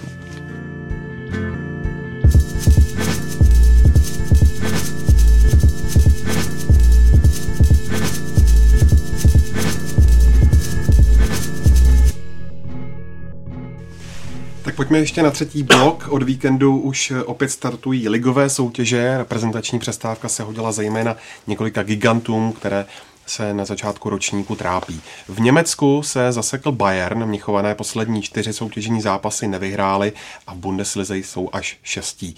Eh, co se to co bájci titulu stalo, Míro? Já si myslím, že je to uh, v podstatě logický vyústění. A teď nemyslím na Bayern, protože když se podíváme na tabulky ligových soutěží všude po Evropě, tak ti giganti, ti nevládnou. Kromě uh, Francie, kde Paříž je tak odskočená díky těm obrovským penězům, uh, že uh, tam fakt nemá nikdo šanci s ním hrát fotbal, protože si myslím, že francouzská liga není dneska moc zajímavá, protože to už je rozhodnuto hmm. teď. A, ale jinak, uh, Německo, Španělsko, Anglie, City taky nic neválcuje, že, když se to vezme kolem a kolem. Je, to, je to jasný, ty kluci jsou unavení uh, po sezóně, která nedávno skončila, mistrovství uh, světa, krátká dovolená. Myslím si, že co pak fyzicky, to se zvládnou dále, jsou unavený hodně i mentálně, protože to fotbal mají plný zuby a potřebovali by na měsíc vypadnout. Ale on to nejde, protože jsou klíčoví hráči takže ti nedostanou ani moc odpočnout při těch zápasech. Musí hrát. Opakuje se to v pravidelných uh, intervalech, tahle situace, a tvrdím, že Bayern eh, za měsíc bude jiný Bayern, než je teď. Jasně, že tam je taky dost uh, složitá situace, jestli ještě Robben a Ribery a nebo někdo nový, uh, to se taky bude řešit určitě, ale ten princip je stejný jak pro Bayern, tak pro Real, pro Barcelonu, uh, pro anglický kluby ze špičky, protože dneska v Anglii to tak vypadá, že každý může porazit každýho, mm. což taky uh, loni by člověk neřekl. Je to, je to daň za to, co se děje během uh, dlouhé sezóny, zvlášť když je zakončená velkým turnajem. A bude u toho ještě Niko Kovač? Ještě nějaký čas dostane, ale pochopitelně už začali brumlat Rumenige a Hennes, což je vždycky, to je vždycky signál, že je něco, něco za dveřma. Je fakt, že od Kovače si slibovali hodně, a bylo to poměrně překvapivé, že právě Niko Kovač měl přijít, eh, tam je specifický to, že asistent tam udělal bratr, ale oba za ten Bayern hráli, oba znají prostředí. Takže neměli problém se nějak adaptovat, si myslím, ale samozřejmě má jiné představy, než měl jeho předchůdce. Chce hrát trošku jiný fotbal, ale myslím si, že ne úplně na všech postech má ty typy hráčů, který by potřeboval. Takže asi se bude i zimě trošku jednat o překopání kádru, ale jestli u toho bude Niko Kovač, to bude záležet na řeknu, dalších dvou zápasech. Pokud je eh, Bayern vyhraje, a že teď možná po těch deseti dnech se mohli dát dohromady, ale zase byly reprezentace a měli to všechno pryč, tak eh, pokud Niko Kovač získá, řekněme, 6 bodů 7 zápasů, tak má klid. Ale kdyby to mohly být třeba dvě plichty, tak už bude malér. Já když jsem si k tomu něco hledal, tak se začalo psát, že i v kabině úplně nejsou hráči spokojení v současnosti s tím, jak vlastně Niko Kovač přistupuje k fotbalu a ke všemu. Trochu mě to i ukazuje ten fakt, že eh, James Rodriguez i Renato Sanchez si v podstatě na začátku sezóny dovolí do médií říct, hele, myslím, že bych měl hrát víc, což úplně nesignalizuje to, že ta kabina je úplně ready. Si, ano, prohrajete čtyři zápasy nebo nevídou vám čtyři zápasy, OK, ale že by to hnedka znamenalo to, že začnete střílet do trenéra, který je v klubu nově. Přijde mi to, že ta spekulace nebo to, o čem se mluví podle nějakých zdrojů uvnitř klubu, že to nemusí být tak daleko od věci. Vy vzpomeňme na Bayern a Karla Ancelottiho, kdy eh, v podstatě Robben a tady tahle sekce trénovala sama, nebyla spokojená s tím, jak Carlo Ancelotti vlastně přistupuje k tréninkům a jakou náročnost má. Takže tohle pro mě není úplně ideální signál, co se kondice kádru nebo kondice atmosféry v kabině týče u Bayernu, ale můžeme se tady bavit, sednou čtyři zápasy, Bayern se rozjede zase do nebývalých otáček a tady tihle, kteří nejsou spokojení, v podstatě můžou jít takzvaně do háje a můžou si tu sezonu odsedět na lavice. A je taky otázka, eh, co budou zvažovat šéfové Bayernu jako důležitější. trenér, kterým tady může ještě dva, tři roky působit, anebo hráči, kteří mají před svou maximálně rok, tři čtvrtě roku dneska už. To je taky uh, opravdu na zralou úvahu, jestli vymění ten okamžitý úspěch, že teď zase dvakrát, třikrát vyhraju, nebo budu myslet trošku na perspektivu. Ale Bayern má tu nevýhodu, že od něj se čeká ten úspěch. Hmm. To je povinnost, to ne, že je to radost, to je povinnost prostě, to, tam to jinak nejde. A, ale já si myslím, že teď je sice Bayern šestý, ale e, na konci soutěže bude hodně nahoře. Neříkám, že ligu vyhraje, ale, ale rozhodně bude na, na pozici pro ligu mistrů a, a spíš si myslím, že ještě na tu špičku absolutní se, se dotáhne. Akorát nebude mít titul 25. března. Tak, tak, tak. tak. A ono je tam, nebo domnívám se, nebo přijde, když jsme se tady bavili, nebo Míra říkal v případě Německa, že tam jakási únava materiálu, tak když se podíváme na tu zestavu Bayernu, tak ona se taky příliš ne, nemění a je tam právě ta stará kostra německé reprezentace, takže tady jde určitě hledat i tenhle faktor, že prostě tenhle Bayern s Riberem Robenem na křídlech, ve středu s Millerem a Boatengem, Hummelsem, který, o kterých jsme se tady bavili, že hol to už není úplně super moderní stoperské duo, úplně to asi Bayernu taky přijde čas, kdy to bude muset do toho říznout trošku tvrději. Každopádně, kdyby se nechytil už teď eh, třeba v Lize mistrů proti Aténám, tak to už by se asi bylo na poplach. To jo, ale myslím si, že ten zápas Bayern zvládne. Je otázka, jestli už nebali kufry děda Henkese, kdyby znovu, znovu jako šel zachraňovat Bayern, ale myslím si, že oni si to taky nemůžou uh, hned tak dovolit uh, šéfové Bayernu, protože Bayern je značka, Bayern je obchodní značka, obrovský biznis. Nedá se snižovat její cenu tím, že zase budu hledat trenéra po dvou měsících. To není úplně, úplně dobrý řešení. Uh, fakt si myslím, že rozhodne příštích 14 dní, tři neděle a pak, pak budeme chytřejší. Teď můžeme těch spekulací vymyslet milion, ale, ale mm, jak to bude ve skutečnosti, to ukážou hráči na hřišti. Příliš radosti nepanuje ani s trenérem Lopetegem v Reálu Madrid. Bílý balet zatím v novém ročníku klopítá, když třeba v Lize mistrů padl na půdě CSKA Moskva. Pavle, neukazuje se podle tebe, že Madrid bez Ronalda a kouče Zidana je poloviční? Tak ono bez kouče Zidana, který má za sebou, nebo má auru toho hráče, kterým byl.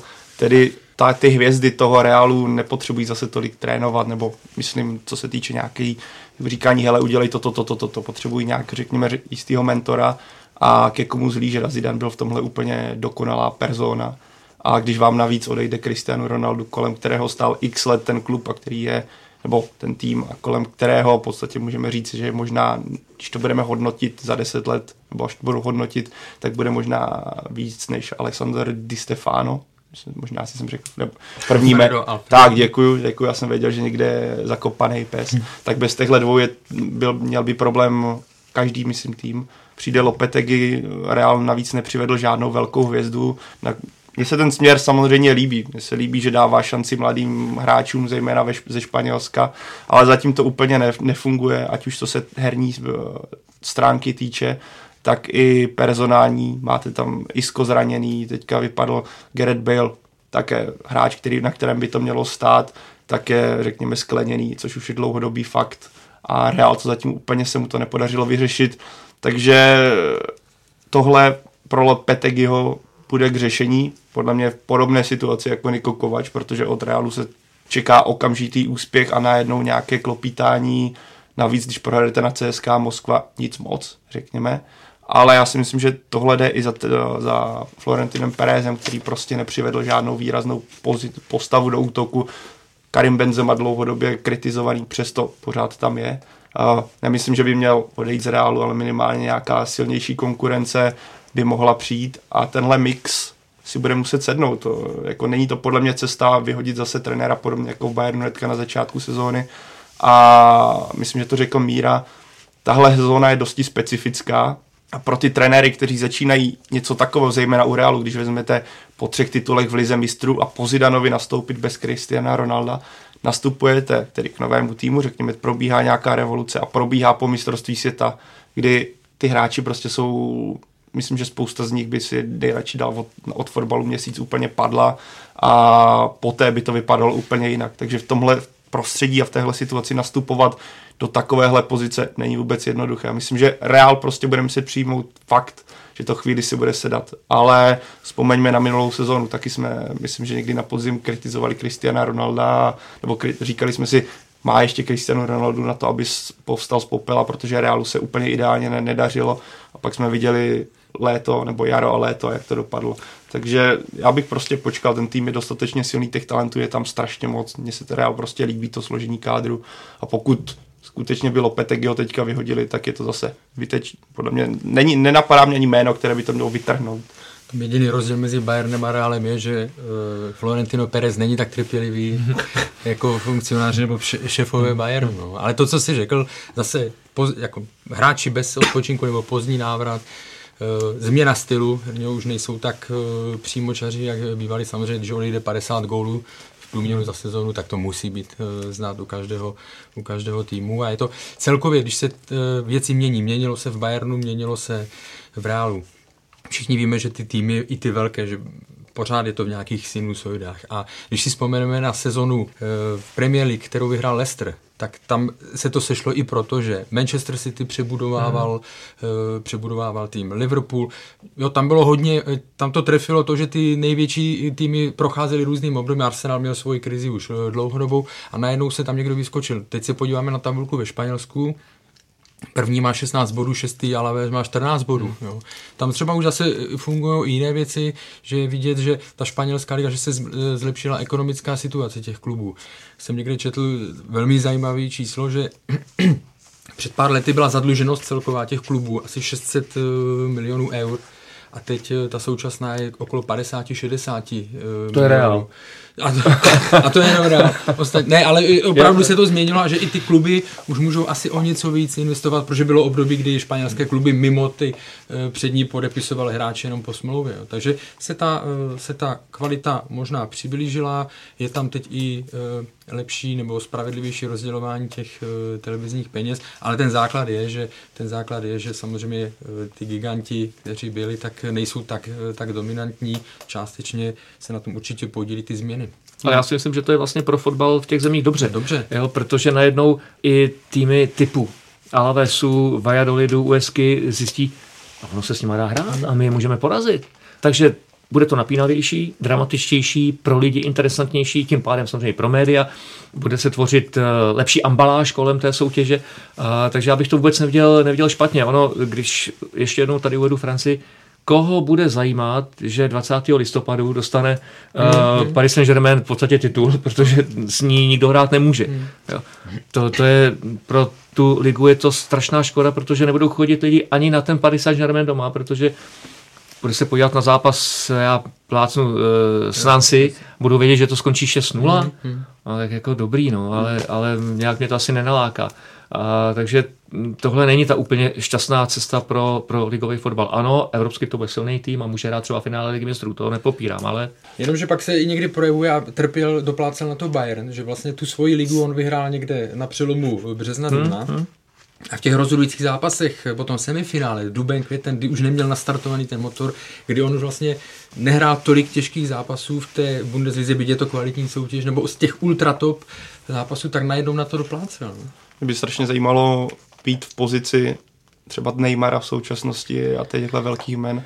Jaký je to pocit hrát francouzskou ligu, kdy v podstatě si myslím, jak kdyby první český prvoligový tým hrál někde, řekněme, třetí ligu. Nechci, ne, nechci urážet nějakým způsobem francouzskou ligu, no, ale prostě ten, možná... ten, ten, ten obrovský rozdíl pro takové hráče, kteří mají ego, že by mohli hrát okamžitě za právě za Real nebo Barcelonu, to zase to vlastně nedokážu moc představit. Máš to jako vyfutrovaný na, na účtu, že jo? No to je jako, to zase, jak ono ten ten život nebude špatný. Ale život nebude špatný, si tam za hlavní hvězdu, za no, hvězdu, takže... Jo, tak, tak Neymar si to užívá i na počítačových hrách, co jsem viděl, takže on se jako asi netrápí, ale myslím, že po fotbalové stránce si ty možná přece jenom drbe hlavu, proč já tam šel. Také se pořád mluví o tom, že by mohl jít do toho reálu, ale kdybych si měl vybrat, tak si vezmu v současnosti Mbappého. To je celkem ten paradox. Neymar přišel do PS, že, že si teda vyhraje zlatý míč a vedle ně roste naopak hráč, který ten zlatý míč by mohl získat, což je Mbappé. Takže já jsem na to, v tomhle jsem jako celkem po, řeknu pobaveně, to sleduji tady tohle. Ale ještě bych se, mě napadlo, když tady, jak mluvil Karel, napadlo mě, že vlastně, když to vezmu líbilo se mi třeba v porovnání s Bayern, Bayernem, jak se ta kabina za toho Lopetegiho postavila, že rezolutně řekla po té prohře s Alavešem, řekla, hele, prostě my za trenérem stojíme. Myslím, že je tam výhoda toho, že ta jádro je hodně španělské a vlastně zažilo tu španělskou reprezentaci. Hráči byli s, tou, s tím vyhazovem Lopetegiho od národního týmu hodně nespokojení. Tak tenhle faktor toho, že ta kabina očividně jde za trenérem, pokud to Perezovi nepraskne hlavě a neřekne si něco, hele, okamžitě, byš, okamžitě vypadni, už ty nemáš pro nás, nemáš nám co dát, tak tohle je podle mě dobrý signál. Navíc si myslím, že pro Lopetegio byl hodně klíčovou postavou Isco ve španělské reprezentaci, kde on to, co dokázal na středu hřiště, byl fantastický a on teďka není. Takže tohle, takže já si myslím, že fanoušci Realu by mohli být v klidu. No a hlavně Barcelona jim neutíká zatím no. bodově, takže, takže to, tak jako, proto je to třeba ten tlak není až tak, tak, až tak eh, zásadní. Nebo tak uvidíme, co za, myslím za 14 dní, 3 mm-hmm. týdny El Clásico, tam jako kdyby to dopadlo nějakým, jako nějakou blamáží, tak možná už se budeme bavit trošku jinak, ale ten, jako ten klíčový zápas přijde, o kterém vlastně když by Real vyhrál 4-0, tak zapomenu ty start sezóny, najednou by se mluvilo, hele hmm. Lopetegui, to je, to je správná volba. Tak jo, tak to je z dnešního Fotbal Focus podcastu všechno. Eh, Děkuji moc za vaše postřehy. A děkujeme taky vám posluchačům za přízeň a pokud máte chuť si pustit další díly, tak jděte na stránky čtsport.cz nebo na Spotify a nebo využijte podcastové aplikace na mobilních telefonech. A jako obvykle nás najdete taky na Soundcloudu, v iTunes a YouTube. Kupte si Football Club a puste si ušáka Jiry Vosáka. Děkuji. Díky. Mějte se hezky. Taky se mějte.